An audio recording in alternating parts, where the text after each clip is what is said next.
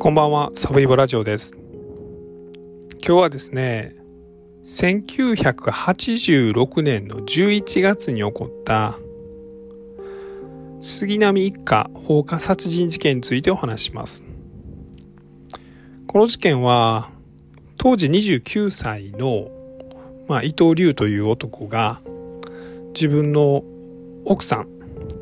妻ですねと、まあ、自分の子供そして自分の父親そしてその父親の、まあ、内縁の妻、まあ、義理の母と言っちゃってもいいんですかね。この4人を殺害して、まあ、家に火をつけてで、まあ、逃亡したという事件です。でこの事件のポイント2つありまして1つはこの伊藤龍という、まあ、犯人ですね。が当時29歳だったんですけども半年ぐらい前に、まあ、交通事故を、まあ、起こした起こしてましてですねでそれでまあ自分がかなりあの頭を強く打ってでその事故が理由で、えー、逆行性健忘症という、まあ、一時的に、まあ、記憶をなくしてしまうと、まあ、いうような障害を、まあ、負ってしまったと。で、まあ、これが一つ事件の原因になってるんじゃないかということを言われてます。まあこれについてはですね、まあいろいろあるので、また後半についてもお話します。で、もう一つが、えー、この犯人の伊藤龍は、まあ殺害した被害者である、まあ、父親、そして自らの妻から、まあおおよそ、まあ僕らも含めですね、まあ、こう、受け入れがたい、まあ、こう、事実を突きつけられたと。で、それによって、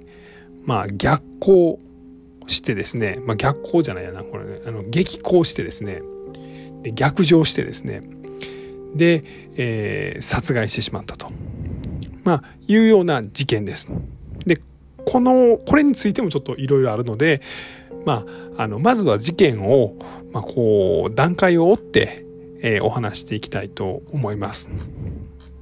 事件が起きたのは先ほども言いました1986年11月8日です。まあ、未明とありまして、まあ、3時とか4時とか、まあ、そんなタイミングと言われてます。東京都杉並区です。なんで、まあ、閑静な住宅街ですね。で、ここにま建築会社があってですね、そこの社長だった、えー、伊藤昌之助さんかな？の,、まあ、あの家で、まあ、火の手が上がったんです。で駆けつけたのは消防隊員です。で消火活動を行いましたが、えー、その焼け跡からですね、まあ、この建築会社の社長をやってらっしゃった、えー、伊藤昌之助さん。でその内縁の妻。で、えー、この次男の奥さん。まあこれ次男が犯人なんですけどね。の奥さんとその娘、まあ、お孫さん。の遺体、まあ、焼死体が発見されます。で、まあ、これはあの荻窪署がですね司法解剖をしましてでその結果、まあ、死因が分かりますが、まあ、殺害されてたと、まあ、首を絞められたと、えいうようなあ跡があったので、まあ、捜査します。でこの翌日です。えー、仙台の方で、まあ、不審な車があ捕まりました。交通違反の一斉取り締まりをしてたんですけどもまあそこで捕まったのがこの伊藤龍でした。で、えー、この伊藤昌之助さんの口座から、まあ、1000万から1500万円ぐらいの金が抜き出されてたということもあったので警察はもうこの伊藤龍を追っかけてたということなんですね。でまあ捕まったと。でここからまあ取り調べが行われます。でえー、この伊藤龍はですね、えー、1986年の、まあ、春ぐらいに、えー、っと、まあ、車でまあ、現場に向かおうとしてたのか会社に向かおうとしてたのかなんですけども急に飛び出してきた、まあ、少年、うん、少年やったかな少女やったかなとにかく子供ですねを避けようとしてハンドルをグッと切ります。でそのまま、えー、道から外に出ちゃって、えーまあ、子供には被害はなかったんですけども車は、まあ、ひっくり返ってですねその時頭を強く打ちましてで、えー、記憶が時々亡くなってしまうこの逆行性健忘症というまああのそういう症状になってしまうんですね。でこれはまあ何ていうんですかねこの精神的なもう病ではないんですけれども、まあ、脳がちょっと外傷外傷じゃないですね脳がダメージを受けたことによって一時的には記憶があの失われてしまうと、まあ、いうような症状であるということです。で、えー、実はですねこの伊藤龍にはさらにお兄さんがいましてこのお兄さんは、えー、まだ大学生だった頃に交通事故で亡くなってます。で、まあ、父親はその会社を経営してしていました。建設会社ですね。で、まあ、仕事はようできたそうです。でもともとはお兄さんをあの社長にしようと。自分の、まあ、後継ぎにしようとしてたんですけどお兄さんが亡くなってしまって。でこの伊藤龍を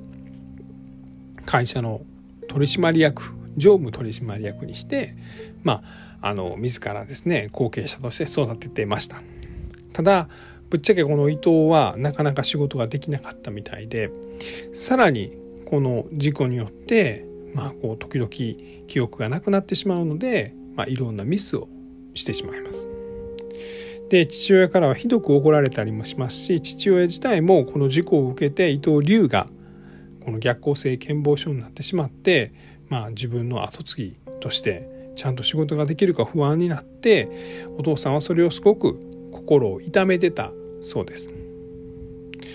で、まあ、それからまあ半年くらい経って11月になりました11月の1日に警察がこの杉並区でこの伊藤龍をまあ職務質問します。でなぜしたかというとまあふらふら歩いててまあ明らかに見た目大丈夫かなっていう状態だったんで「あなた家どこですか?」とフラフラしてますけど大丈夫ですかみたいな声をかけました。でこの時伊藤龍は自分の名前を言えない状態だったということです。でその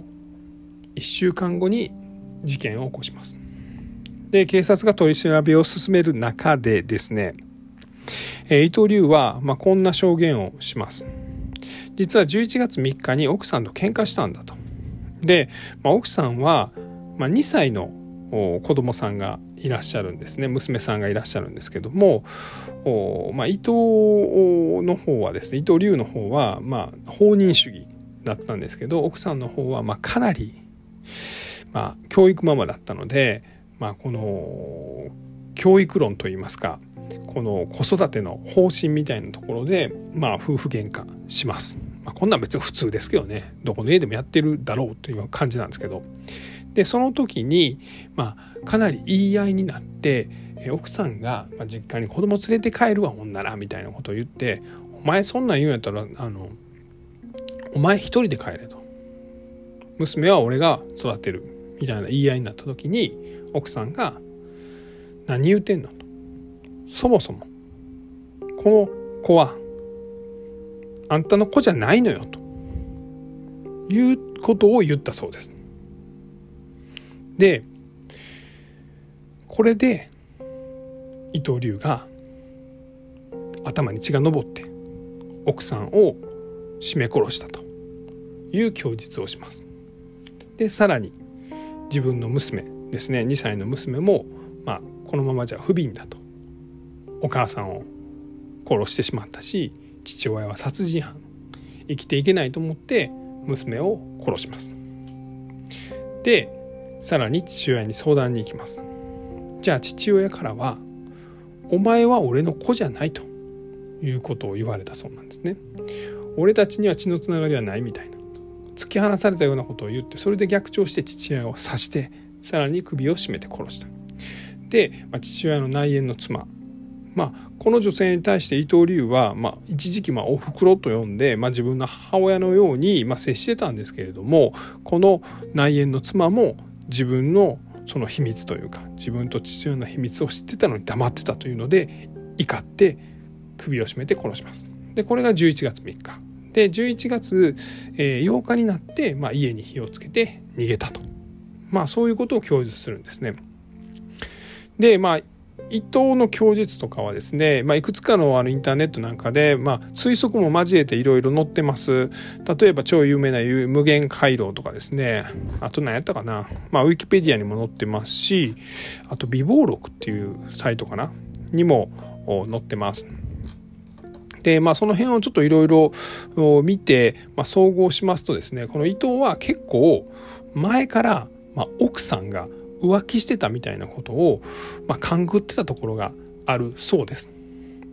で、え、例えば自分は、ま、奥さんと結婚してでこの娘を授かるわけなんですけれどもそのタイミングがちょっとおかしいとか実はもう新婚旅行を行ってたんだけれどもその時にはまあいわゆる夫婦の関係がなくてでもすぐその後に娘があ娘とか赤ちゃんを妊娠したの？ということを奥さんから言われなんか怪しいなということを思ってたそうです。さらにその奥さんのお母さん、まあ、義理の母親がですねポロッとある時に「あのえそれって何々くんちゃうん?」みたいな、まあ、男の名前を口に出したと。でもしかしてそいつと？みたいなことを怪しんでたということはどうやらあるそうです。でいざまあ子育ての話になって奥さんが逆行まあ自分も怒ってるんですけどねあの逆上した時にこの子はあんたの子じゃないの。だからあんたに育てる権利なんかないの。みたいなことを言われてまあ怒って殺したという話ですね。これが11月3日にあるんですね。で11月1日には伊藤龍は警察にフラフラしてるところを職務質問されてるということです。でこの裁判の結論みたいなことで言うと伊藤龍は4人を殺害してさらに放火をして証拠隠滅を図ってるのに無期懲役になっています。で、まあ、これはもしかしたらもう精神障害みたいなことが認められたさっき言いました逆行性健忘症みたいなものが、まあ、精神障害みたいなものにつながって、まあ、その殺人事件を起こしてしまったみたいな、まあ、そんなことも思ったんですがどうやらそうではないみたいです。で、まあ、裁判ではこの伊藤龍はですねこの奥さんそして父親からまかなりショッキングなことを言われたみたいなことはその死刑ではなく無期懲役になるという一つの理由みたいなことで裁判官は語ってるということなんです。でまあもう一つですね重要なのはあの、まあ、この伊藤は4人を殺害してるんですけど2人は家族ですよね。えー、自分の娘、まあ、血がつながってるかどうかは分かんないんですけど自分の娘と自分の父親、まあ、間違いなく家族ですよね、まあ、奥さんもまあ家族っちゃ家族なんですけどで奥さんはまああのすでにこのお父さんの会社にはたくさんのお金があったんでこの奥さんの実家側には、えー、賠償金として、まあ、多額の金がすでに支払われていました。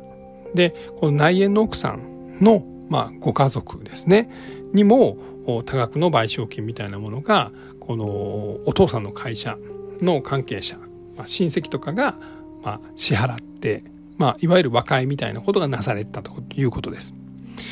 で親族からもですね、えー、まあこのどうか寛大な措置をしてほしいというようなことをでさらにまあもし社会復帰したなら自分たちが全面的にバックアップしていきますとまあ、いうような、まあ、嘆願といいますか、えー、申し立てが裁判所にあったと。まあこれらのことが殺人ではなく最終的に無期懲役になったんじゃないかと言われています。でもう一つですねこの逆行性健忘症という障害はこれ実は嘘やったということなんですね。